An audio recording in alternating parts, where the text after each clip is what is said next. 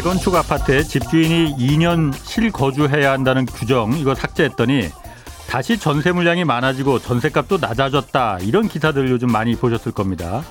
어제 KBS 김원장 기자라고 있지 않습니까? 그 KBS 김원장 기자가 그럼 그 집주인들은 어디서 살다가 왔다는 건가요? 라는 글을 올리면서 기자들이 좀 논리를 갖추라 이렇게 비판했습니다.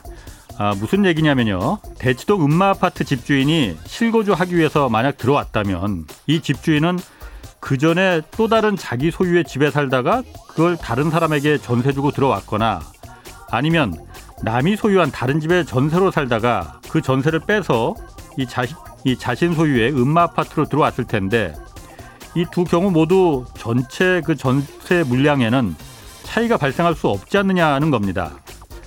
실거주 의무 때문에 전세 물량이 부족해지려면 그 집주인이 그 전까진 뭐 한강 공원에서 텐트 치고 살다가 들어왔거나 아니면 실거주 의무 기간만 채우기 위해서 세입자 내쫓고 빈집으로 놔둘 경우만 이거 가능하다는 얘기죠.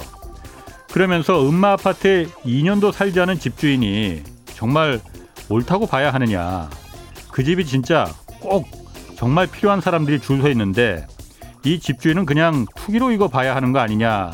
이런 말로 끝을 맺었습니다. 안녕하십니까. 경제와 정의를 다잡는 홍반장, 저는 KBS 기자 홍사원입니다. 일라디오 이제 유튜브뿐 아니라 콩 앱으로도 보실 수 있습니다. 콩 앱 하단에 있는 캠코더 마크 이거 누르시면 됩니다. 자, 홍사원의 경제쇼 출발하겠습니다.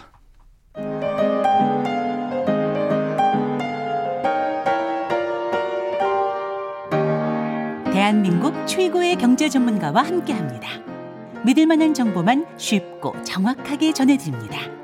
홍사운의 경제쇼.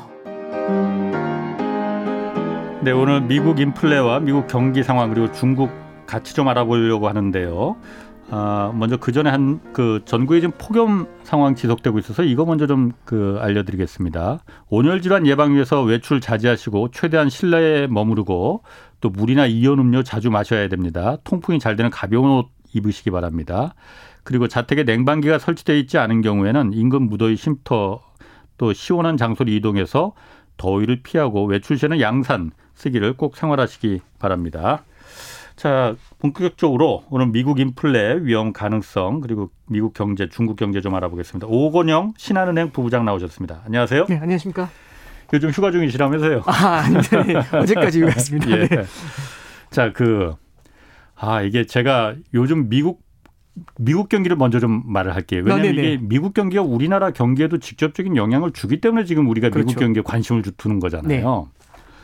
얼마 전까지만 해도 이 경제쇼에서도 많이 다뤘지만은 경기가 지금 회복 단계를 넘어서 지금 과열을 우려할 정도로 네. 막 그랬었는데 아, 요즘 보면은 이 미국 경기가 정말 이거 회복되는 거냐는 의구심이 막 든다라는 기사들도 네. 나오고 네. 그러거든요. 네. 어떻게 되는 겁니까 이거?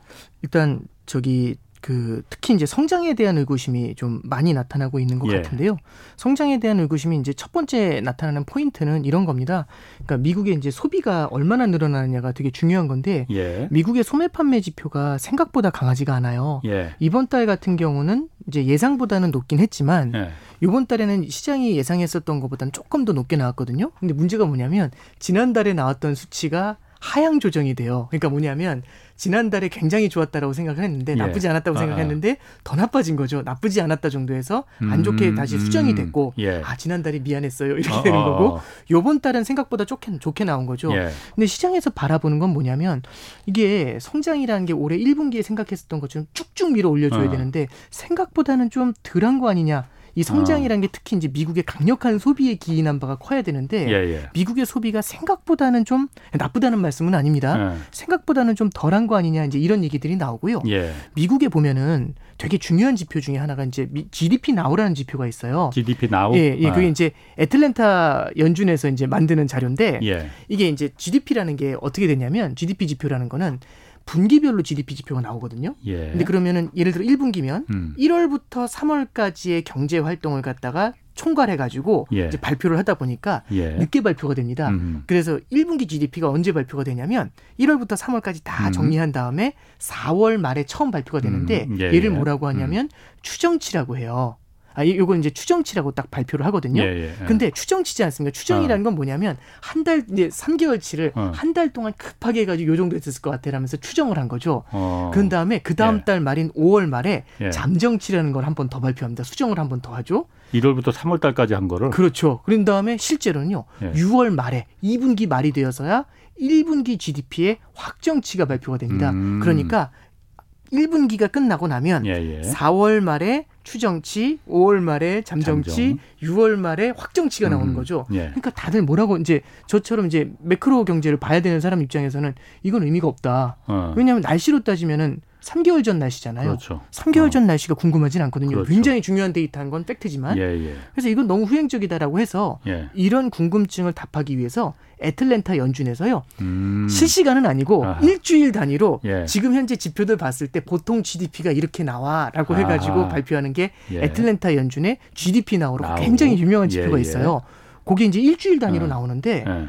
그게 지난 5월 달에는 어느 정도까지 끌어올렸냐면 예. 미국 GDP가 2분기 GDP가 약 13% 정도 성장할 것 같다. 이 얘기까지 나왔어요. 음. 연율로. 그러면 예. 이제 그 얘기는 뭐냐면 분기에 성장한 거 곱하기 4를 하면 예, 연율이니까 예. 그렇죠. 분기는 3개월이고 예. 13% 정도가 나온다고 봤는데 와, 이게 최근에 보니까 7.5까지 떨어진 거죠. 13%가 예. 그러니까 뭐냐면 반토막 났네. 예, 그렇죠. 그러니까 예. 성장이 나쁘다는 게 아니라 예. 13%면 정말 mega hit고요. 예. 7.5만 해도 굉장히 뭐 surprise인데 그렇죠. 아하. 시장이 처음에 생각했던 것보단 어 이런 느낌을 줄 수 있다는 얘기죠. 음. 그래서 이 미국의 성장이라는 것 자체 여기에 대한 기대감이 조금은 좀 수그러드는 거 아니냐라는 게 이제 첫 번째고요. 예. 두 번째는 뭐냐면 실제로 경기 부양책이 집중됐던 때가 언제냐면 1월 달에 가, 개인별로 600달러씩 찔러줬고요. 그렇죠. 3월 달에 예. 1,400달러씩 줬습니다. 예, 예. 그러면 얘네들의 소비 부양 효과가 4, 5, 6월에 붙게 되고요. 예. 그 다음에 백신 효과가 있었죠. 예. 백신의 보급이 시작이 되면서 사실상 경기 재개, 그러니까 결국에는 이제 백신으로 인해서 다시 한 경제 활동이 정상화된다는 기대감이 4, 5, 6월에 굉장히 강력한 보복 소비를 만들어냈잖아요. 그러면 소비가 사실은 뭉쳐서 나오는 게 2분기 아니었겠는가 이런 생각들을 하게 되는 거고. 그러니까 그 600달러, 1,400달러씩 우리나라로 말하면 재난지원금을 미국민들한테 그렇죠. 다준 게 네, 그렇죠. 그게 2분기에 그 성장으로 다 나타난 거다. 예, 그렇죠. 이제 그게 물론 이제 언제까지 이어질지 모르지만 예. 2분기에는 굉장히 아무래도 3월 달에 1,400달러씩 준 게 크니까 예. 이게 이제 아무래도 2분기에 영향을 줄 가능성이 좀 높고 예. 2분기에는 당연히 그 아까 전에 말씀드렸던 것처럼 보복 소비라는 게 음. 집중이 되다 보니까 예. 여기에 대한 기대감이 굉장히 컸지 않습니까? 예, 예. 그래서 전 세계 IB들 이제 굉장히 유명한 투자 은행들에서 네네. 미국 경제 성장에 대해서 전망한 걸 보면 2분기가 이제 분기별 성장 전망치가 나오거든요. 2분기가 가장 높고 3분기에는 조금 낮아져요. 음. 4분기엔 더 낮아지고 예. 내년에는 올해보다 낮아지는 그림이 나와요. 예. 그래서 이런 걸 뭐라고 하냐면 성장이 나쁘다가 아니라 좋아지는데 좀 더 좋아지는 속도가 덜해진다. 그렇죠. 이렇게 얘기를 하는 거고요. 예. 그런 것들이 이제 피크아웃이라는 표현을 씁니다. 예. 그래서 이제 말씀드렸던 것처럼 서두에 성장에 대한 의구심이 나온다라는 기사들이 나오는 가장 예. 큰 이유는요. 어쩌면 우리 시장에서 생각했던 것처럼 미국이 강력한 성장을 가져갈 줄 알았더니 예. 생각보다는 강하지 않은 거 아니야? 라는 의구심이 지금 하나씩 하나씩 나타나고 있는 거죠. 예. 그게 소매 판매 지표에서도 나타나고 예. 그럼 만약에 이 부양책의 효과가 좀 더 사라지게 된다면 아하. 그렇게 사그러드는 올해 후반 하반기로 가면 갈수록 조금 더 이 소비라는 미국의 소비라는 것 자체가 조금 음. 더 둔화되는 것 아닐까 이제 이런 의구심을 이제 갖게 된다라고 볼 수 있는 거겠죠. 그래서 그러면은 그 지난달 미국 소비자 물가 지수도 네. 예상보다 그렇게 확 튀었는데도 네, 그냥 우리 일반 그냥 상식적으로 보면은 어 그럼 이게 인플레가 막 지금 몇 달째 지금 세 달째 소비자 물가 지수가 이렇게 막 팍팍 튀니까 네, 네, 긴축을 생각해 봐야 되는 거 아니야? 네. 우리가 뭐 늘상 말했듯이 테이퍼링 뭐 이런 거 해봐야 되는 거 아니야 그랬는데 네, 그런 걸 지금 연준에서 이꺼내지 않고 있는 이유도 네, 그런 이유 때문에 그러니까 네. 성장의 모멘텀이 지금 그렇게 생각보다 강하지 않다. 네, 성장이 뒷받침이 돼줘야 되는데 네, 그런 이유가 있을 수 있는 네, 거죠. 그렇죠. 이제 말씀해주신 게 굉장히 중요한 핵심 포인트가 되는데요. 예. 예를 들어서 이제 물가 같은 경우도 이번에 소비자 물가 지수 발표된 거 surprise로 나오긴 했지만 예. 이번에도 당연히 똑같은 얘기가 나온 게 반복 반복적으로 이제는 좀 많은 분들이 좀 지겹다는 생각이 어, 드실 정도가 약간 뭐냐면, 그래요. 예, 중고차 가격이 차지하는 비중이 3, 3분의 1을 설명했다라는 기사가 일단 첫 번째 예. 포인트가 됐고요. 네네.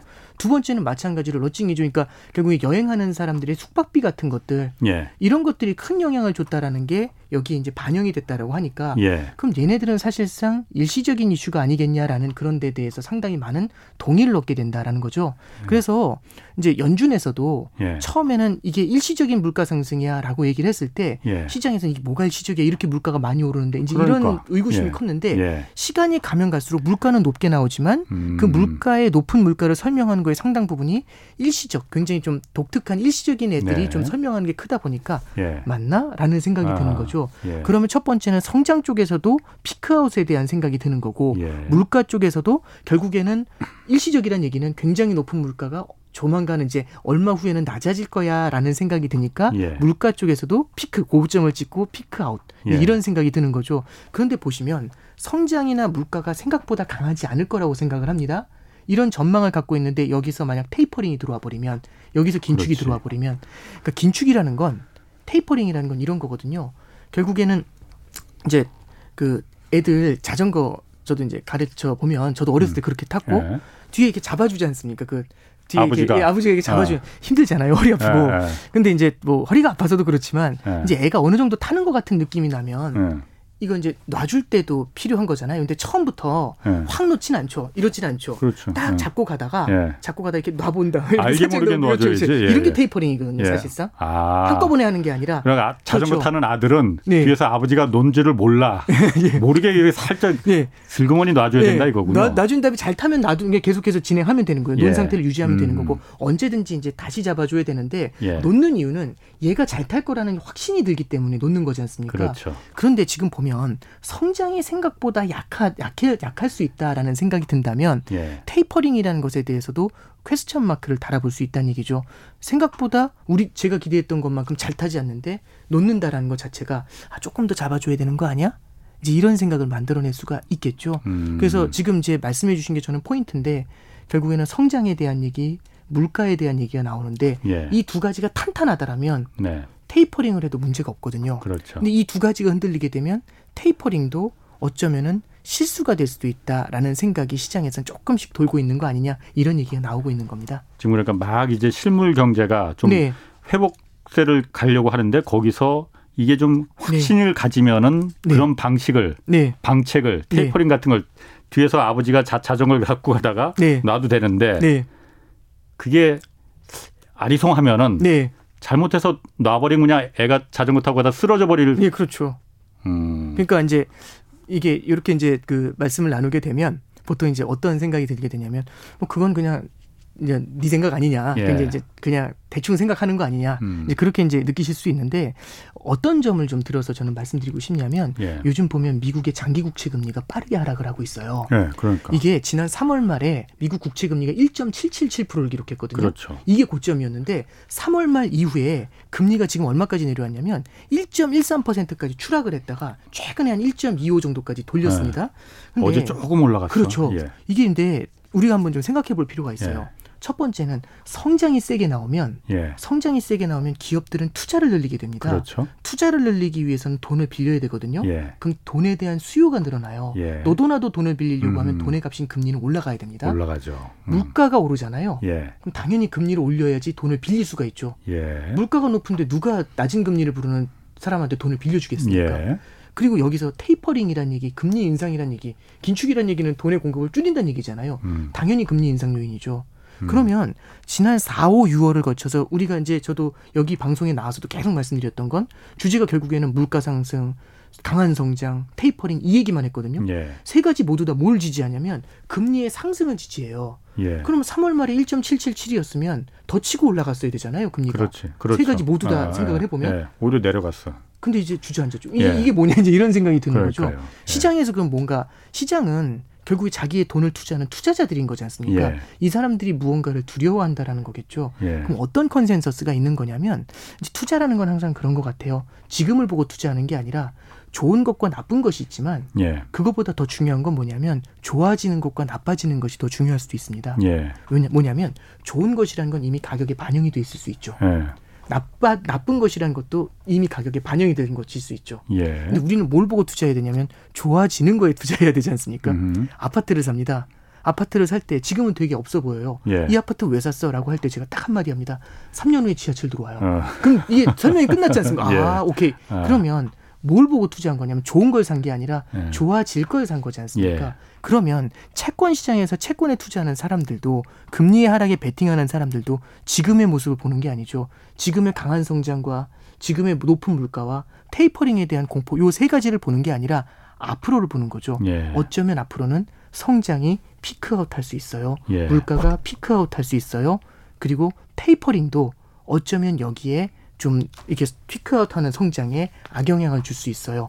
이런 것들을 좀 같이 바라보면서 최근에 이 금리를 만들어내는 거 아닌가 이제 그런 음. 생각을 좀 해봅니다. 그래서 금, 그 장, 장기 금리가 그렇게 오히려 떨어졌던 이유가 바로 그런 점으로 설명이 될 수가 있는 거고. 네, 그렇습니다. 네, 그러면은 기본적으로 그러니까 미국 그 앞에도 처음에 제가 이제 물어봤듯이 네, 네, 네.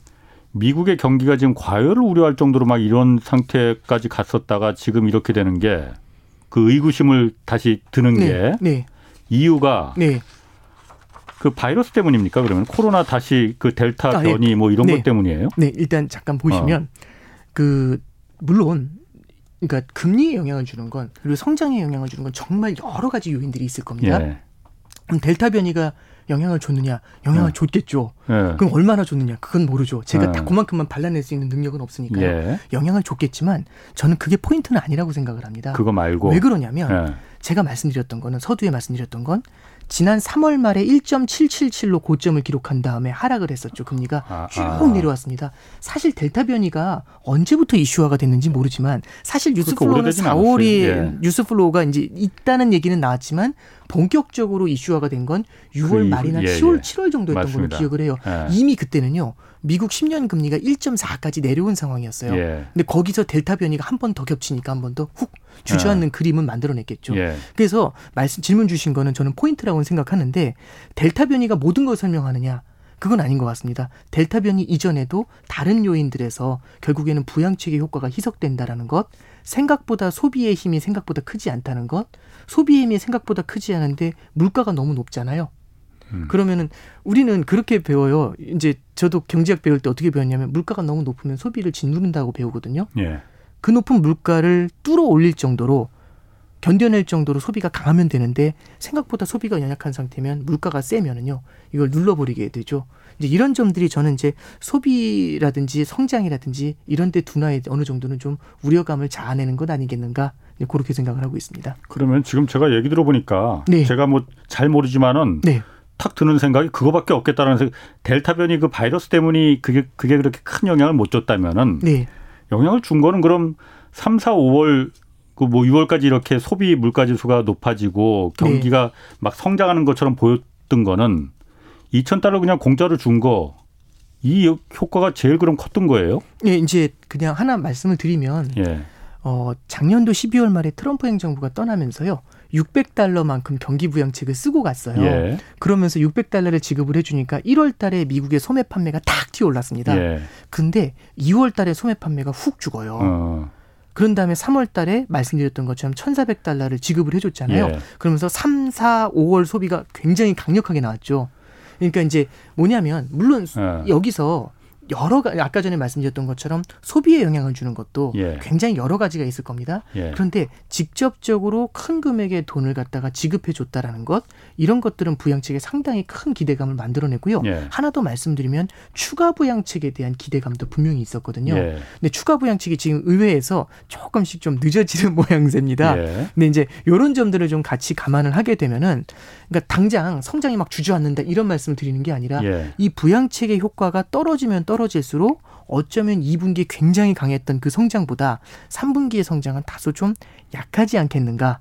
그래서 여기서 계속해서 강조해 드리는 포인트는 나쁘다는 게 아니라 음. 생각보다 약하다라는 생각보다. 말씀을 계속해서 드리는 거죠. 네, 그러면 지금 다 우리나라도 그렇고 지금 네. 다들 그래서 미국이 저렇게 지금 막 그 경제가 네. 성장이 막 그 튀어 오르니까 이제 출구 전략을 마련해야 네. 된다라고 해서 일부 신흥 이머징 국가들은 지금 금리를 막 올리기 시작했고 네네. 뭐 우리나라도 지금 한국은행에서 지금 금리 올리겠다고 지금 계속 하잖아요. 네네. 그런데 야 지금 그래서 그런 건가? 아, 중국은 네, 지급 준비율이라는 걸 얼마 전에 며칠 전에 내렸잖아요. 네. 오히려 네, 지급 준비율이라는 게 은행에서 너희들 이만큼 대출해주지 말고 이만큼 꼭 현, 갖고 있어. 네, 이 갖고 있어야 되는 의무적인 그 돈 비율을 말하는 거잖아요. 네. 이걸 낮췄다는 거는 그만큼은 돈을 풀라는 거 아니에요. 네, 그렇습니다.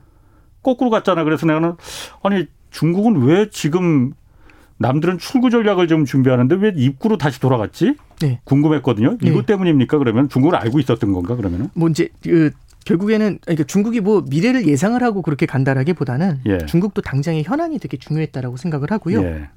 일단 몇 가지를 좀 설명을 드리면 중국이 혼자 이제 다른 방향으로 가고 있다라고 생각을 하실 수 있는데 예. 중국은 전 세계에서 가장 빠르게 출구 전략을 썼던 국가입니다. 예. 그래서 거기에 들어가기 전에 신흥국에서 했었던 금리 인상에 대해서 설명을 해드리면 예.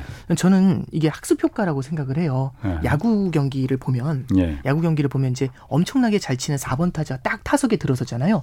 그럼 이제 중계 방송하는 분들이 뭐라고 하냐면 와 수, 저기 외야수들이 뒤로 쭉쭉 무르고 있습니다. 막 이런 얘기를 하거든요. 예. 그 얘기는 뭐냐면 이 사람이 잘 칠 거라는 걸 아니까 예. 앞에 붙으면 안 되죠. 그렇죠. 뒤쪽으로 최대한 물러나야지 멀리 치는 걸 잡을 거지 않습니까? 예. 아 외야수들이 엄청 뒤로 물릅니다. 아 무섭긴 무섭네요. 이런 얘기를 하- 해요. 예. 예. 이 얘기는 뭐냐면 이 선수가 잘 친다는 걸 멀리 친다는 걸 알고 있는 거지 않습니까? 예. 학습 효과입니다. 예. 그러면 여기서 이제 이런 생각을 해볼 수가 있죠. 지난 2013년에 테이퍼링을 했었어요. 예. 그때 테이퍼 텐트럼이란 말이 나왔거든요. 일시 탭뭐 발작. 네, 그렇죠. 아, 발작이란 말이 예. 나와요. 예. 근데 누가 발작했냐면 미국이 발작을 한 게 아니에요. 그렇죠. 미국은 테이퍼링을 감당할 수 있을 정도의 능력이 있었는데 신흥국들이 발작을 일으켰던 거거든요. 예. 자, 그러면 그 발작을 했었던 신흥국들은 그 아픔이 트라우마로 남아 있겠죠. 예. 무언가 아, 그때 그 아픈 기억들이 아. 있을 거지 않습니까? 또 시작했네. 그렇죠. 사람은. 경험을 통해 배웁니다. 예. 그럼 두 가지죠. 이번에 똑같이 당할 거야. 아, 두 번째는 이번엔 지난번에 한번 당한 게 있으니까 미리 뭔가 준비할 거야. 예. 이게 그 예비 뭐 동작이라고 당연합니다. 예, 아. 군대에서도 보면 예비 동작이라는 게 있잖아요. 아, 그러니까 아. 이게 빵빠레 올리기 전에 저도 이제 아. 신, 이게 심지영 때막 이렇게 이런 거 준비하지 않습니까 미리? 예. 그러니까 뭐냐면 예방 주사 맞는 거죠. 음. 그러면 이제 예를 들어서 연준이 테이퍼링을 시작하고 나서 예. 돈이 막 빠져나가려고 할 때 금리를 한꺼번에 올리는 게 좋냐? 예. 아니면 지금부터 미리 한 번 정도 올려놓고 예. 테이퍼링을 해가지고 돈 나가는 거 봐가지고 한 번 또 올리고 그러니까 한 번씩 이게 금리 인상이라는 것도 한 번에 훅 올려가지고 막느냐 아니면은 미리 예방 주사 맞고 예. 예방 주사 맞고 예방 주사 맞고 이게 낫느냐 라고 할 때 신흥국들은 저는 후자를 선택하고 있다라고 생각을 해요. 음, 음. 그래서 신흥국에서 지금 금리 인상을 하는 이유는 미국의 테이퍼링이라든지 그 아픈 상흔에 대한 대비책도 일정 부분은 그 이유 중에 하나가 아닌가 좀 생각을 하고요. 음. 그러면 중국은 뭔데라는 이제 예. 생각이 딱 들 수가 있어요. 예. 중국은요, 어쩌면 지금 이 시점에서 다른 나라가 모두 다 긴축에 대한 얘기를 하고 있을 때 예. 미국은 테이퍼링을 논하고 있고 예. 그 다음에 일본이나 이- 이 유럽 중앙은행이죠. 얘네들은 아직까지는 돈을 풀고 있지만 언제 그칠까 이제 이거 고민하고 있는 예. 상황이고 신흥국들은 금리를 올리고 있을 때 혼자 금리를 내리거나 혼자 돈을 푸는 정책을 쓰게 되는 거예요. 예. 중국. 음. 이게 다른 나라 다 금리 올 때 혼자 내리는 거잖아요. 예. 그럼 이게 어 뭔가 엇박자 이런 생각이 그러니까. 첫 번째 들수 예. 있어요. 근데 중국은 이게 그래서 지금의 딱 모습만 딱 슬라이스를 딱 치고 지금의 모습만을 바라보면 이상해 보이지만 예. 이 그동안 흘러왔었던 모습을 음. 보면 조금 이해가 되는 건 과거의 모습을 그렇죠. 작년도 2월, 3월에 중국은 코로나로 인해서 제일 먼저 흔들렸고요. 전 세계에서 예. 발원지다 보니까 제일 먼저 흔들렸죠. 예. 그런 다음에 코로나에서 제일 먼저 벗어났어요. 그렇죠. 그래서 중국의 경기는 작년도 이 2분기 말 3분기부터 꽤 빠르게 돌아섰고요. 예. 중국은 작년도 3분기 중후반부터 더 이상 돈을 마구잡이로 뿌리는 행동을 하지 않겠다라는 선언을 해버려요. 예. 이게 이제 중국이 썼었던 가장 핵심적인 그 선언이었거든요. 그런데 작년도 3분기 때만 해도 미국이나 다른 나라 분위기는 어땠냐면 금리를 바닥에 붙여놓고서 그렇지. 돈을 더 풀까? 예. 마이너스 금리 가야 되는 거 아니야? 이 얘기를 하고 있었거든요. 예. 다른 나라 다 돈 풀 때 혼자 긴축을 하고 있었죠. 음. 혼자 긴축이라는 표현은 그렇고 더 풀지 않고 있었던 예, 거죠. 예. 근데 이제는 다른 나라를 긴축을 할 때 뭔가 새로운 방향을 좀 고민하고 있는 거죠. 예. 그러면 저는 첫 번째 우리가 좀 바라봐야 될 거는 중국은 코로나 이후의 회복을 제일 먼저 경험해 본 나라예요. 음. 근데 코로나 이후의 회복을 경험해 봤는데 그래서 작년도 12월 달 뉴스 flow를 보시잖아요. 예. 중국에서 중국 관련 뉴스 중에서 제일 많이 나오는 게 보복 소비라는 단어가 제일 먼저 나와요. 예. 전 세계에서 보복 소비가 음. 제일 빨리 나왔었겠죠. 음. 그런데 5월 달부터 뉴스 flow를 보시면은요. 중국의 소비가 생각보다 강하지 않다라고 나와요. 예. 보복 소비라는 것도 어느 정도 모멘텀을 잃은 거 아닌가? 예. 이런 얘기들이 나오거든요. 예. 그리고 성장이 그러면 중국의 성장이 둔화되고 있다라고 하는데 이런 상황에서 돈이라도 계속 뿌려주지 않으면 중국은 부채가 굉장히 많지 않습니까? 그렇죠. 부채 리스크로 인해서 성장이 더 음, 주저앉을 음. 수 있다라는 것. 예. 특히 지방 정부들을 중심으로 해서 이런 리스크가 생길 수 있다라는 걸 고민하고 있기 때문에 예. 중국은 추가적인 유동성의 공급이 필요했던 겁니다. 근데 다만 요번에 지준율을 낮춘 게 파격적으로 많이 낮추진 못했어요. 0.5% 예, 그렇죠. 그러면 실제로 공급이 되는 건 1조 위안 정도의 자금이 공급이 되는데 예. 이 1조 위안 정도의 자금은 조금 어려운 말씀이 됩니다만 기존에 풀어줬었던 자금들이 있어요. 6개월 만기로. 예. 6개월 만기로 한 8천억 위안을 뿌려준 게 있거든요. 예. 여기서 금액을 잘 들으셔야 됩니다. 8천억 위안을 어. 6개월 만기로 돈을 뿌려준 게 있어요. 예. 근데 이제 6개월 만기란 얘기는 6개월 만기가 되면 이제 갚아야 되잖아요. 예. 그럼 6개월을 또 연장을 해주는 방법이 있고 예. 아니면은 이거를 항구적으로 돈을 줘버리는 방법이 있거든요. 지준율을 인하한다라는 거는 예. 은행이 돈을 이렇게 계속 돌리는 게 아니라 그냥 뿌려줄 수 있게 해줘요. 예. 그럼 결국에는요, 8천억 위안의 만기가 돌아오는 걸 1조 위안으로 갈아타게 해주는 겁니다. 음. 이 얘기가 조금 어려운데 8천억 위안의 음. 6개월 만기 대출을 예. 그냥 이렇게 만기가 별도로 없는 대출로 1조짜리 대출로 아. 바꿔준 거죠. 실제로 시장에 투입된 금액은 2천억 위안 정도의 금액이 투입이 된 거예요. 그래서 음. 중국도 마구잡이로 돈을 푸는 건 아니고 예. 아 이거 조금 풀어놔야겠다라는 생각이 들었기 때문에 예. 지준율을 낮춰서 풀어준 거고요. 그럼 여기서 이제 어떤 생각이 드냐면 지준율 인하를 막 해도 되느냐 아니거든요. 왜냐하면 이거 보셔야 됩니다. 우리나라 금리는 높은데 네. 우리는 금리를 올리려고 하는데 저쪽은 금리를 낮추려고 해요. 예. 그럼 어떤 일이 벌어지냐면 돈이 탁 빠져- 빠져나가죠. 예. 그래서 중국에서도 자본 유출이 되게 위험하거든요. 아하. 이런 적이 한 번 있었어요. 예. 2014년, 15년에 미국은 금리를 올리려고 했거든요. 예. 근데 중국에서는 중국몽이라는 걸 선언을 하면서 예. 중국의 내수 성장을 부추기기 위해서 금리를 인하합니다. 예. 그러면 미국은 금리를 인상하려고 카드를 만지작 만지작 하는데 중국은 금리를 인하하죠. 예. 그럼 어떤 일이 벌어지냐면 중국에서 자금이 빠져나가겠죠. 음. 그래서 2015년도, 16년도에 중국에서 자본 유출 우려가 굉장히 크게 부각이 됩니다. 예. 부채가 심각하게 많은 상태에서 돈까지 빠져나가면 음. 그게 중국 경제에는 굉장히 큰 그렇겠죠. 충격으로 다가올 수 예. 있죠. 그래서 15년도 8월, 16년도 1월에 뉴스를 한번 쭉 보시잖아요. 음. 중국 위기설이 굉장히 많았고요. 음. 그때를 우리는 중국의 부채 위기 기간이다라고 이제 그렇게 기억을 좀 하고 있어요. 예. 그래서 지준율을 인하한다라는 건요. 지준율을 인하해 가지고 돈을 뿌리게 되죠. 음. 그러면 위안화의 공급이 늘어납니다. 위안화의 공급이 늘어나면은 위안화의 가치가 떨어지게 되겠죠. 예. 위안화의 가치가 떨어지게 되면은 투자자들이 이게 위안화를 사서 들어왔던 투자자들 입장에서는 불, 불안하니까 예. 빠져나가고 싶은 의도를 좀 많이 보이게 예, 예. 돼요. 그럼 자금 유출이 이제 빨라질 수가 있습니다. 예. 그러면 여기서 이제 굉장히 어려운 게임을 해야 되는 거죠. 그러니까 결국에는 시중에 유동성이 부족하니까 위안화를 공급은 해줘야 되는데 그렇지. 다른 음. 나라가 다 금리를 올리려고 하는데 혼자 돈을 뿌리면 아. 돈이 이게 자본 유출이 일어날 수가 있잖아요. 그래서 자본 유출이 일어나지도 않으면서 음. 자본 유출이 일어나지도 않으면서 무언가 시중에 돈은 공급을 해줄 수 있는 그런 이제 뭐랄까요 좀 굉장히 소심한 예. 그러니까 그런 이제 굉장히 좀 아주 세밀한 정책을 써야 되는 겁니다. 그래서 지준율을 일부 인하하면서 유동성을 풀어주는 정책 음. 요렇게 쓰고 있는 거죠. 이건 뒤집어 말하면 중국의 부채 리스크가 생각보다 부담이 좀 크다라는 거고요. 중국 당국도 중국 당국도 중국의 성장에 대해서 약간의 의구심은 갖고 있는 것 같다. 이렇게 해석은 할 수가 있을 것 음. 그럼 같습니다. 중국도 마찬가지고 미국도 마찬가지고 네, 성장이 생각했던 것보다 성장을 꼬꾸라지는 건 아니지만은 네. 생각보다 지금 그렇게 크지 않을 거다라고 지금 보는 거잖아요. 네, 그럼 한국으로 돌아와서 네, 우리는 어떻게 하는 게 낫습니까? 지금 그러면은 네. 지금 우리도 지금 출구 전략을 지금 그 논하고 있고 너도 나도 지금 다 아, 이제 코로나 긴 터널의 끝이 보인다라고 했을 때 지금 이제 델타 바이러스가 터지면서 네, 어, 뭐 스텝이 꼬였다고 해야 될까요? 뭐 그런 얘기가 있잖아요. 네, 네. 앞으로 우리는 그러면은 지금 미국과 중국이 저렇게 그 가는데 네네. 우리는 어떻게 어떤 방향으로 좀 그 가야 됩니까 그러면은? 이게 뭐 제가 정책을 다 이렇게 조언을 해드리는 어. 거는 좀 쉽지는 않겠지만 우리 이제 다른 것들보다도 요건 좀 바라볼 필요가 있는 것 같아요. 그러니까 우리가 이제 낙관론이 굉장히 강했지 않습니까? 예. 근데 우리가 좀 바라봐야 될 거는 첫 번째는 이런 겁니다. 우리나라는 수출을 수출에 대한 성장의 의존도가 좀 높은 편이에요. 예. 참고로 하나 말씀을 드리면 호주 같은 경우는 호주도 마찬가지로 원자재 수출이 높은 편에 속하고 중국 경제 의존도가 높은 편이거든요. 예.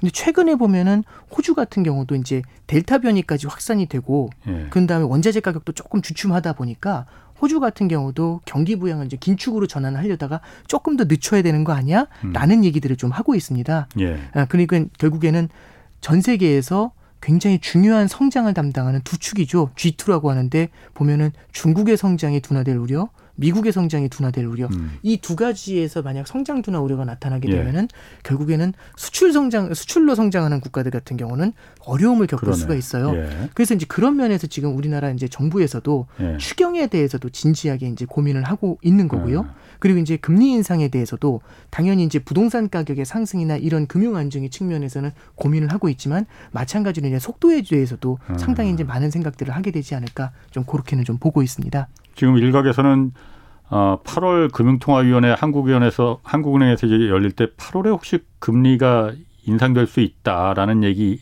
있었는데 네. 왜냐하면 부동산 문제가 지금 뭐 백약이 무효한 상태가 돼버리니까 아, 네. 오늘도 보니까는 기, 뉴스 나온 거 보니까 수도권 집값이 아, 네.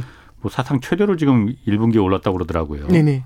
그러니 근데 그좀 금융통화 당국 입장에서도 미국과 중국을 보니 야 이게 함부로 우리가 먼저 선제적으로 이렇게 나갔다가는 잘못하면은 호미로 그 그 막을 걸 가래로 못 막는 그런 네. 사태가 벌어질 수 있겠구나 그런 생각도 좀 할 수는 있겠군요. 그러니까 이제 고려 요소가 여러 가지가 들어가주겠죠. 불확실성이라는 요소하고 경기의 불확실성이라는 요소하고 그 다음에 말씀드렸던 예. 것처럼 금융 안정이죠. 그러니까 부동산 음. 시장의 불안 이두 가지 중에서 굉장히 많은 저울질을 하게 되겠죠. 아마 그럼, 이게 아마 고, 민하는 음. 포인트가 될 겁니다. 그럼 부부장님 생각에는 네. 그 미국 일단 미국 같은 경우에 네. 그 뭐 tapering이나 금리 인상이나 이런 부분이 어뭐 연준에서는 지금 계속 어쨌든 그 timetable 당길 생각 없다고 지금 하고 있는 것 같아요. 네네. 언, 언제로 좀 그런 예상을 좀 하고 계십니까? 네, 일단 먼저 첫 번째는 테이퍼링에 대한 타이밍에 대해서 예. 최근에 나오는 뉴스를 좀 간단하게 말씀을 드리면 예. 첫 번째는 호주 쪽을 먼저 말씀드릴게요. 예. 호주가 지난달에 발표를 뭐라고 했냐면 9월부터 테이퍼링을 하겠다고 했거든요. 어. 호주도 양적 완화를 하고 있어요. 어. 이제 그 50억 달러씩 주별로 사주고 있는데 예. 이 50억 달러씩 사는 걸 9월 달부터는 40억 달러씩 호주 달러 40억 음. 달러씩 예. 사겠다고 얘기를 했거든요. 예. 그런데 어제 나오는 뉴스 flow를 보니까 호주에서도 지금 델타 변이 확산하고 그다음에 수출 쪽에서의 성장 둔화 우려 두 가지를 반영을 하니까 예. 어쩌면 9월부터 시작해야 되는 걸 음. 11월부터 시작해야 될 수도 있어라는 얘기를 하고 있고 예. 되려 조금 더 나간 쪽에서는 뭐라고까지 얘기하냐면 그게 아니라 50억 달러에서 40억 달러로 줄일 게 아니라 50억 달러에서 60억 달러로 어. 늘려야 되는 거 아니야? 이 얘기까지는 하고 예. 있어요. 예. 결국에는 뭐냐면은 성장이 얼 이게 결국에는 지난번에 말씀드렸던 것처럼 이게 캘린더 베이스가 아닙니다. 예. 매월부터 뭐 할 거야, 매월부터 뭐 할 거야 그게 아니라 언제부터 뭘 할 거야라는 발표를 하게 되면은 예. 그 발표에 시장이 이제 반응을 하게 되거든요. 예. 만약에 멀쩡하고 지금의 상황이 유지가 된다면 당연히 그 스케줄대로 가겠죠. 예. 근데 그게 아니라면은 스케줄에 반 변화가 생길 수가 있겠죠. 예. 호주 같은 경우가 대표적인 케이스라고 보면 되고요. 그럼 이제 미국 연준에서도 최근에 하고 있는 얘기가 뭐냐면은 연준에서도 계속해서 테이퍼링을 앞당겨야 된다 이런 얘기들을 하지는 않아요. 예. 그리고 이제 그래서 적절한 순간에 테이퍼링을 하는 게 굉장히 중요할 것 같다라는 얘기를 하고요. 그 다음에 이제 두 번째 나오는 얘기는 연준에서 나오는 얘기가 아니라 시장 참여자들 사이에서도 예. 테이퍼링을 서두른다라는 얘기가 어쩌면 실수가 될 수도 있겠어. 음, 음. 성장이 이렇게 둔화되는 모습이 예. 생각보다 강하지 않다면 예. 이런 얘기들이 좀 나오고 있는 게 사실입니다. 아, 그러면 예전에 몇 달 전에 우리가 뭐 이렇게 그 뭐 코로나 끝난 것처럼 그렇게 말하진 않았지만은 뭐 네. 성장이 이제부터 뭐 본격적으로 이제 보복 소비 얘기하고 뭐 이런 게좀 섣부른 얘기였군요. 지금 지금 보면은. 그러니까 저는 그렇게 생각을 해요. 뭐냐면은 시장에서도 제가 지금 성장이 둔화된다라는 말씀보다는 예. 기대했던 것보단 덜하다라는 음. 건데 기대라는 건 뭐냐면 멀쩡해질 거라고 생각을 하는 거죠. 예. 어쩌면 우리의 기대가 좀 많이 높았을 수도 있고요. 예. 그거보다 좀 덜한 거죠. 회복을 안 했다는 게 아니라 회복은 했는데 기대보다는 덜 회복을 했다라는 음. 걸로 해석을 해보면 그러니까 무의미하다라는 말씀은 전혀 아닙니다. 예. 아까 전에 계속해서 반복적으로 말씀드린 거지만 기대보다 음, 약하다라는 기대보다. 게 조금 이제 이슈가 되는 것 같습니다. 그렇군요. 그 우리도 그렇고 이제 글로벌 국가들 그 그 출구 전략 스케줄 다 이제 준비를 하고 있는데 그러다 보니까 갑자기 델타 변이 바이러스가 지금 이게 변수가 돼버린 거잖아요. 네. 이게 없으면은 이 바이러스가 하고 이게 언제까지 이렇게 참 이, 이게 싸움이 끝날 수 있으려나 참 저도 요즘 보면은 지겹기도 하면서도 좀 불안하긴 한데 네. 신흥국 같은 경우에는 그래서 이게 뭐 아까 지금 우리가 계속 얘기했다시피 성장이냐 이거 우리가 잘못 봤다 이게 뭐 계속 복잡해지면서 이 스태그 스태그플레이션에 준하는 그런 상황에 직면할 수 있다. 신흥국들 같은 네. 경우에 네. 그런 경고가 지금 나오고 있다고 하거든요. 기사들 보면. 네네. 그럼 왜 그런 거예요? 일단 이렇게 해석을 하시면 좋을 것 같아요. 스태그플레이션이라는 건 예. 성장이 둔화되는 상태에서 물가가 뛰는 걸 얘기를 합니다. 예, 최악의 경우가 예, 그거죠, 그렇죠. 그러니까. 예, 아까 말씀드렸던 것처럼 신흥국에서 만약에 자본의 유출이 일어난다고 한번 가정을 해보죠. 예. 자본의 유출이라는 건 뭐냐면은 미국은 강한데 성장이 강한데 신흥국의 성장이 생각보다 약한 겁니다. 예. 그럼 성장이 강한 쪽으로 자금이 이동을 하게 되거든요. 그럼 돈이 쫙 빠져나가지 않습니까? 예. 그럼 신흥국에 있는 자산을 팔고 신흥국에 있는 자산을 팔고 받은 신흥국 통화가 있죠. 어, 그걸 예. 다 팔고 달러를 사서 나갑니다. 예. 그럼 신흥국의 통화는 약세를 기록하게 되겠죠. 예. 신흥국 통화가 약세를 기록하게 되면은 수입 물가가 겁나게 뛰게 됩니다. 음. 이게 이제 문제가 돼요. 예. 그럼 수입 물가가 엄청나게 뛰어오르게 되면은 아, 물가 상승 물가가. 우려가 생기죠. 아. 근데 우리는 배울 때 뭐라고 배우냐면 성장이 좋아야 물가가 오른다고 배우죠. 예, 예. 그런데요, 성장은 주저앉아 있습니다. 아. 신흥국의 성장은 약하다는 말씀드렸고. 물가도 뛰고 자본 유출까지 일어나니까 아. 자산 가격이 떨어진다는 얘기는 물가를 더 짓누르게 되는 거죠. 예. 그러면 성장은 굉장히 약한데 물가는 높은 이른바 이제 스태그플레이션 현상이 어. 나타나게 되는 거고요. 예. 그래서 지금 사실상 신흥국들 보면 성장이 뚜렷하지 않은데 뭐 디플레이션 압력이 높다 이거는 선진국의 얘기고요. 신흥국 중에서는 물가 상승 압력 때문에 고전하는 나라들이 많습니다. 음. 터키 같은 경우는 물가 상승률이 10몇 퍼센트 이렇게 나와요. 지금 예. 예. 어. 성장이 전혀 좋지가 않죠. 그러면 사실상 스태그플레이션 국면에 들어와 있다라고 보는 거고 예. 터키와 같이 자본 유출이 일어나는 상황이 다른 나라로 또 번져나가는 것들 예. 이런 것들이 실제로 이제 시장에서는 좀 우려하는 예, 그런 포인트가 되고요. 예. 그렇기 때문에 언론에서도 신흥국 쪽에서는 스태그플레이션의 우려가 있다라는 예. 얘기를 이제 던지고 있는 겁니다. 어. 그리고 또 한 가지 제가 궁금한 거. 네. 저 지난번에 그, 그 6월 그 미국 소비자 물가 상승률이 최고로 올라갔던 게 네. 중고차 가격 때문에 그랬다고 그랬잖아요. 아, 네. 네. 근데 제가 그 보니까 중고차 가격이 이게 오히려 내년에는 네. 디플레이션 요인이 될 수 있다 이런 그 분석들도 있더라고요. 네. 이거는 무슨 얘기예요? 왜 이게 디플레이션 요인이 될 수가 있는 이게 통계라는 거에 착시가 저는 존재할 수 있다라고 보는데요. 예. 그러니까 이제 뭐냐면은 전년 대비해서 너무 높게 그러니까 뭐냐면 네. 이제 오- 지금이 7월이죠. 그러면 지금 올해 7월 대비해서 작년 7월 대비해서 올해 7월의 물가를 보는 거거든요. 예. 그러니까 이게 딱 1년 동안 그 시점 두 개를 잡아서 비교를 하다 보니까 나타날 수 있는 오류예요. 음. 근데 어떤 경우에는 예. 작년에 낮을 때 여기 너무 높게 잡히는 경우들이 있겠죠. 근데 너무 높게 잡혔던 중고차의 가격이 내년 7월에는 요거보다 조금 더 낮아질 수 있죠. 아. 그러니까 예. 너무 높게 잡혔을 아. 때를 기점으로 해서 1년을 계산하게 되면은 아. 이건 이제 뭐라고 하냐면은 이제 전년비라는 얘기를 예, 하죠. 예, 전년 대비해서 물가가 낮은 것처럼 보일 수가 있는데 이게 그래서 디플레는 맞죠. 예. 그냥 이 가격이 하락한 걸 디플레라고 사전적으로 정의를 해버리면 아. 엄밀하게는 디플레가 맞는데 예. 이게 우리가 생각하는 것처럼 우리가 음. 공포를 느끼는 것처럼 전 세계적으로 경기가 안 좋아서 전 세계적으로 수요가 부족해서 예. 물가가 하락하는 그 우리가 두려워하는 그 디플레는 아니고요.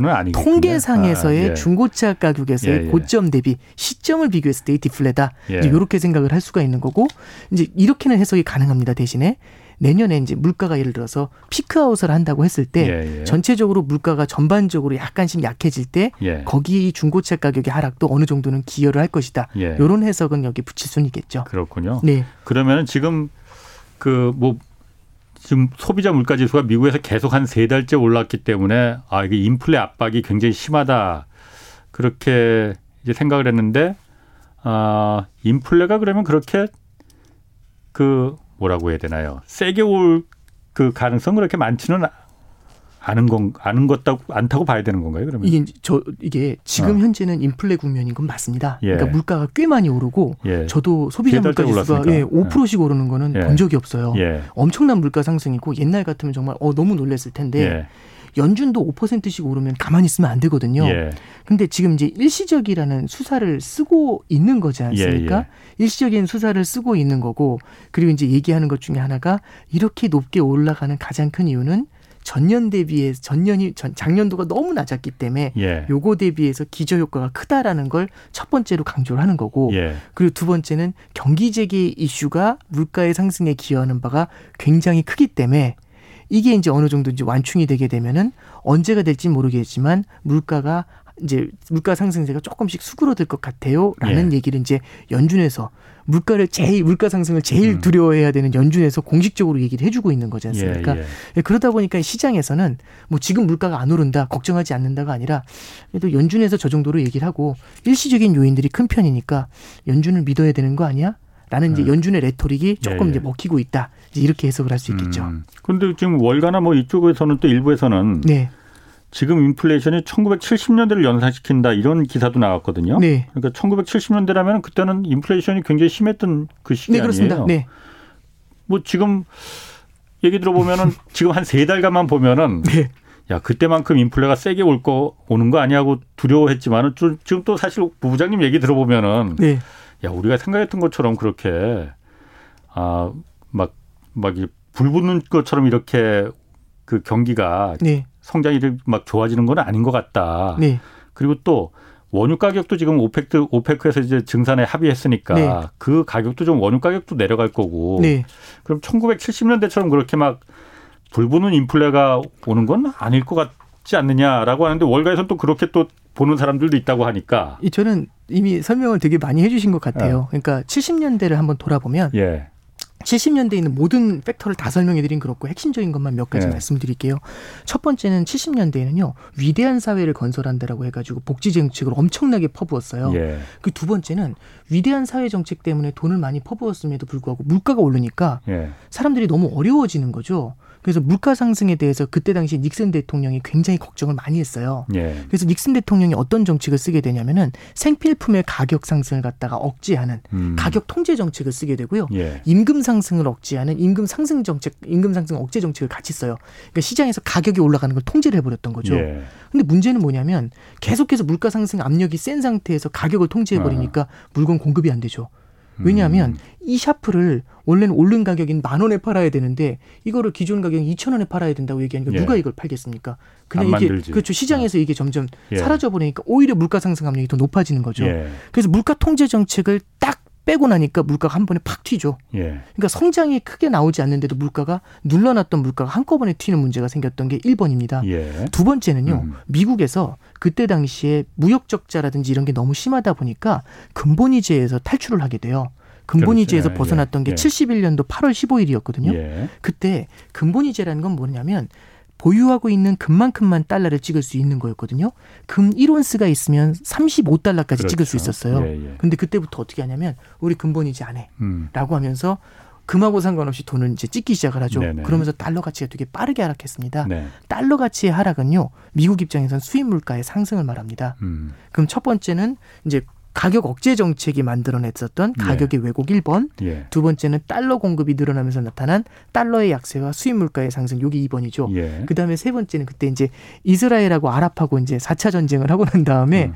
이제 아랍하고 이제 미국하고의 관계도 좀 틀어지게 돼요. 예. 제가 뭐 중동 역사를 말씀드릴 자리는 예. 아니니까 이게 틀어지게 되면서 아랍 세계에서는 금수 조치를 취하게 되거든요. 음. 그래서 원유의 공급을 갖다가 꽁꽁 묶어버리는 정책을 쓰게 됩니다. 이걸 우리는 석유 파동이라고 기억을 하죠. 예. 그러면서 그래서 원유의 공급 자체가 묶여버리니까 예. 그러면은 원유 가격이 그때 제 기억에 72년도 73년도에 원유 가격이요. 1배럴에 2, 2달러였어요. 그게 불과 몇 개월 만에 15달러까지 뜁니다. 어. 그럼 지금이야 뭐 원유 가격 15달러면 싸다 생각 아니거든요. 네. 그리고 급기야는 79년도에는 45달러까지 갑니다. 어. 2달러가 45달러면 엄청난 거죠. 예. 이제 정리해서 말씀드리면 70년대에는 그때의 특수 요인들이 남아 있는 건데 예. 지금 같은 경우는 사실 아까 말씀해 주셨던 것처럼 오펙이 뭐 금수 조치를 취할 정도로 원유 수출을 안 할 정도가 아니라 오히려 유가가 올라오면 오히려 공급을 늘리려는 정책을 쓰려는 그런 게 이제 첫 번째 있는 예. 거고요. 두 번째는 가격 통제 정책을 쓰거나 그렇 그런 케이스하고는 조금은 좀 다른 것 같아요. 물론 부양책을 강하게 쓰고 있는 건 맞지만 예. 그때하고는 조금 차별화되는 부분이 있고 이런 점들을 감안해서 파월 회장도 얼마 전 의회에서 뭐라고 얘기를 하냐면 70년대식의 인플레이션 가능성은 매우 낮다 이렇게 얘기를 직접 해요. 음, 음. 이 얘기를 했다는 얘기는 뭐냐면 예. 그 얘기를 본인도 들었으니까 음. 의회에서 이 얘기에 예. 대해서는 분명히 못을 예. 박아야 된다라고 생각을 한 거죠. 예, 예. 70년대식의 인플레이션 가능성은 낮다라고 아, 아. 파월 의장도 이제 연거푸 이제 얘기를 했었던 예. 그런 그 케이스가 있습니다. 음, 그렇군요. 자 그러면 그 어쨌든 그 국내에서도 우리나라도 금리가 곧 오를 거예요. 예? 금리가 안 오를 수는 없는 거 아니에요, 지금. 네. 금리를 지금 상태에서 안 올릴 수는 없는 상태인 것 같은데 금리가 올 그 올리는 시기에 그 투자할 때 레버리지 투자는 위험하다. 뭐 당연한 것 같아요. 그러니까 빚내서 네네. 투자하는 게 위험하다는 거잖아요. 그러니까 네네. 뭐 그래서 그게 어느 정도나 좀 그 그렇다고 해도 금리가 올라가는 금리의 그그 부담보다 수익성이 훨씬 좋다면은 네. 빚내서라도 당연히 주식 투자하고 부동산 투자하고 이런 사람들 나올 거 아닙니까? 네네. 그런데 지금은 그 어느 정도라고 판단을 해야 되나요, 지금? 저는 이제 뭐 지금의 자산 가격이 뭐 높은 레벨이다 이걸 제가 판단해서 말씀드리는 건 좀 어려울 것 같고요. 예. 이렇게 좀 설명을 드릴게요. 그러니까 제일 무서운 건요. 예를 네. 들어서 제가 빚을 내서 뭐 집을 산다거나 할 때 큰 빚을 냅니다. 그럼 저한테 바로 그 얘기 하실 거예요. 지금이야 금리가 낮지만 예. 나중에 금리가 올라가면 어떡할 그렇죠. 건데 이런 얘기 하실 예. 거거든요. 그럼 이제 팔랑귀인 저는 겁이 나가지고 음. 투자를 못 하겠죠. 그런데 이런 얘기를 듣습니다. 지난 20년 동안 금리는 계속 내려오기만 했어요. 이러는 거죠. 예. 그럼 제 마음속에 이제 그 조언을 해주실 때딱 아. 마음속에 어떤 생각이 드냐면 금리 안 올라요. 이렇게 되죠. 음. 그러니까 어떤 게 제일 무서운 거냐면 저금리도 무섭지만 예. 저금리가 장기화될 거라는 합리적인 기대가 투자자들의 마음속에 들어오는 게 더 무서운 겁니다. 음. 금리가 올라가지 않을 거라고 생각하면 투자를 편하게 할 수가 있거든요. 예. 그러면 여기서 어떤 시그널을 주는 게 좋냐면은 금리가 올라갈 수도 있다라는 시그널을 주는 것도 되게 중요한 포인트가 돼요. 예. 그러면 올라가지 않을 거라고 생각했는데 꿈틀대기 시작을 하죠. 그럼 어떨까요? 투자하는 주체들. 물론 이제 그게 무조건 그렇게 된다라는 생각보다는 이게 실제로 올라가지 않을 줄 알았는데 조금씩 조금씩 꿈틀대기 시작하면은 긴장을 하는 마음이 생길 수가 있겠죠. 예. 약간씩의 음. 투자 심리 이런 쪽에 대해서 약간의 경계감을 줄 수는 있고요. 예. 여기에 대해서 후속타를 어떻게 날릴 거라는 메시지를 주는 것도 마찬가지로는 투자 심리에는 음. 영향을 줄 수가 있습니다. 그럼 이제 정리해서 말씀드리면 투자라는 거는 내가 산 걸 뒤에서도 계속 누군가 사줘야 되는 거잖아요. 그렇죠. 근데 예. 새롭게 살려고 하는 사람들이 부담을 느끼게 만드는 요인이 될 수가 있어요. 새롭게 그래서 사람들이 0.25%의 금리 인상이 무섭다. 이게 뭐 어떤 그렇죠. 부담을 주느냐? 이거는 물론 경제 전반에는 예. 어느 정도의 부담을 주는 건 맞겠지만 예. 이제 이렇게 생각하시는 분들도 있어요. 그거 올라서 뭐 이렇게 생각하시는 그러니까. 분들이 있거든요. 근데 0.5나 예, 0.75나 뭐 그게 그거지 네. 뭐. 금리가 조금 올랐다라는 것보다도 예. 계속해서 내려갈 줄 알았던 방향성을 트는 음. 시그널을 줬다라는 게그 예. 시그널을 주려고 한다는 게 지금 중앙은행에서도 생각하고 있는 포인트가 아닐까 생각하고요. 예. 그럼 이제 투자 심리의 변화를 만약 만들어내게 된다면 만들어낼지는 모르겠지만 예. 만들어내게 된다라면은 계속해서 자산 가격이 올라갈 것이다라는 이런 생각에도 약간의 이제 변화를 줄 수도 있죠. 그렇기 때문에 이럴 때 방금 전에 질문 주셨던 것처럼 레버리지 투자, 영끌 투자 이런 거는 좀 경계를 해야 된다. 음. 이런 시그널이 나올 때는 이제 음. 그런 말씀 드리고 있는 겁니다. 그렇군요. 그 분산 투자 그래서 그 중요하다 항상 그 네. 강조하시잖아요. 네. 분산 투자라는 게 뭡니까? 그리고 원칙은 어떤 어떤 거 아, 네. 어떻게 해야 되는 거예요? 네, 이제 저는 이제 분산 투자 네. 말씀드릴 때 예. 이게 이게 방송 같은 데 나와서 분산 투자 얘기하면 또 뻔한 얘기 한다. 이제 이 분위기가 되게 많이 아. 형성이 돼요. 아, 저도 저도 동의하고요. 예. 저도 분산 투자라는 얘기 들을 때 답 없다. 에이, 계란을 한 바구니에. 담지 마라. 예, 그렇죠. 아, 근데 이제 사실 분산 투자를 말씀드린 이유는 모르기 때문에 분산 투자를 하는 거거든요. 예. 앞으로 어떤 일이 벌어질지 모르니까. 음, 네. 다만 이렇게 될 확률이 높을 것 같아. 예. 주식이 오를 확률이 조금 더 높을 것 같다라고 하면은 주식의 비중을 조금 더 담아가는 게 되게 필요할 것 같아요. 예. 근데 저는 예를 들어서 분산 투자라고 할 때 많은 분들의 마, 마음속에는 어떤 생각을 하고 계시냐면은 아 그래 그래서 주식이랑 채권이랑 나눠 넣으라고 음. 이렇게만 생각하시는 분들이 많아요. 예. 근데 엄밀하게 말씀드리는 요거는 자산의 분산입니다. 주식하고 채권을 분산 투자하는 거거든요. 음, 그런데 주식 내에서도 분산하는 방법이 있어요. 음. 그게 뭐가 있냐면 종목을 여러 개로 가져가는 방법도 있고 예. 그 다음에 스타일을 나누는 거죠. 성장주나 가치주, 아하. 배당주 이런 쪽으로 가는 방법도 있고요. 예. 그리고 이제 섹터별로 가는 방법들도 있을 거예요. 음, 음. 그래서 주식 내에서 종목 분산이라든지 스타일 분산하는 방법도 있고요. 아. 그리고 이제 세 번째는 말씀드리면 우리는 투자를 할 때 기본적으로 원화 베이스의 주식 채권을 사지 않습니까? 그렇죠. 그렇죠. 예. 근데 이제 달러 베이스의 자산도 일부 정도 가져가는 건 예. 달러라는 거는 위험 자 위험 자산이 흔들릴 때 안전 자산의 안전, 역할을 해주죠. 예. 그렇게 보험을 하나 가져가는 것도 되게 좋을 것 같고요. 예. 마지막으로 하나 더 말씀드릴 게 지금까지 말씀드렸던 자산 분산, 지역의 분산, 그 다음에 이제 그 통화의 분산이라는 건 지금의 모습을 가지고 투자하는 거지 않습니까? 음. 예. 이 지금의 모습들을 하나하나 슬라이스를 나눠 치는 거죠. 아. 그게 뭐냐면 시점 분산이 됩니다. 어려운 말로 세 글자로 적립식이라고 하죠. 그래서 어. 적립식으로 분산 투자를 하게 되면 예. 이네 가지 분산을 이제 효율적으로 진행할 수 있는 방법을 찾으시지 않을까 음. 예, 그렇게 생각을 합니다. 예. 아이고 어쩜 그렇게 말씀을 잘하십니까? 아. 알겠습니다. 예. 지금까지 오건영 신한은행 부부장 함께했습니다. 고맙습니다. 네, 감사합니다. 네, 여기까지 하겠고요. 저는 내일 다시 찾아뵙겠습니다. 지금까지 경제와 정의를 다잡는 홍반장 홍사원의 경제쇼였습니다.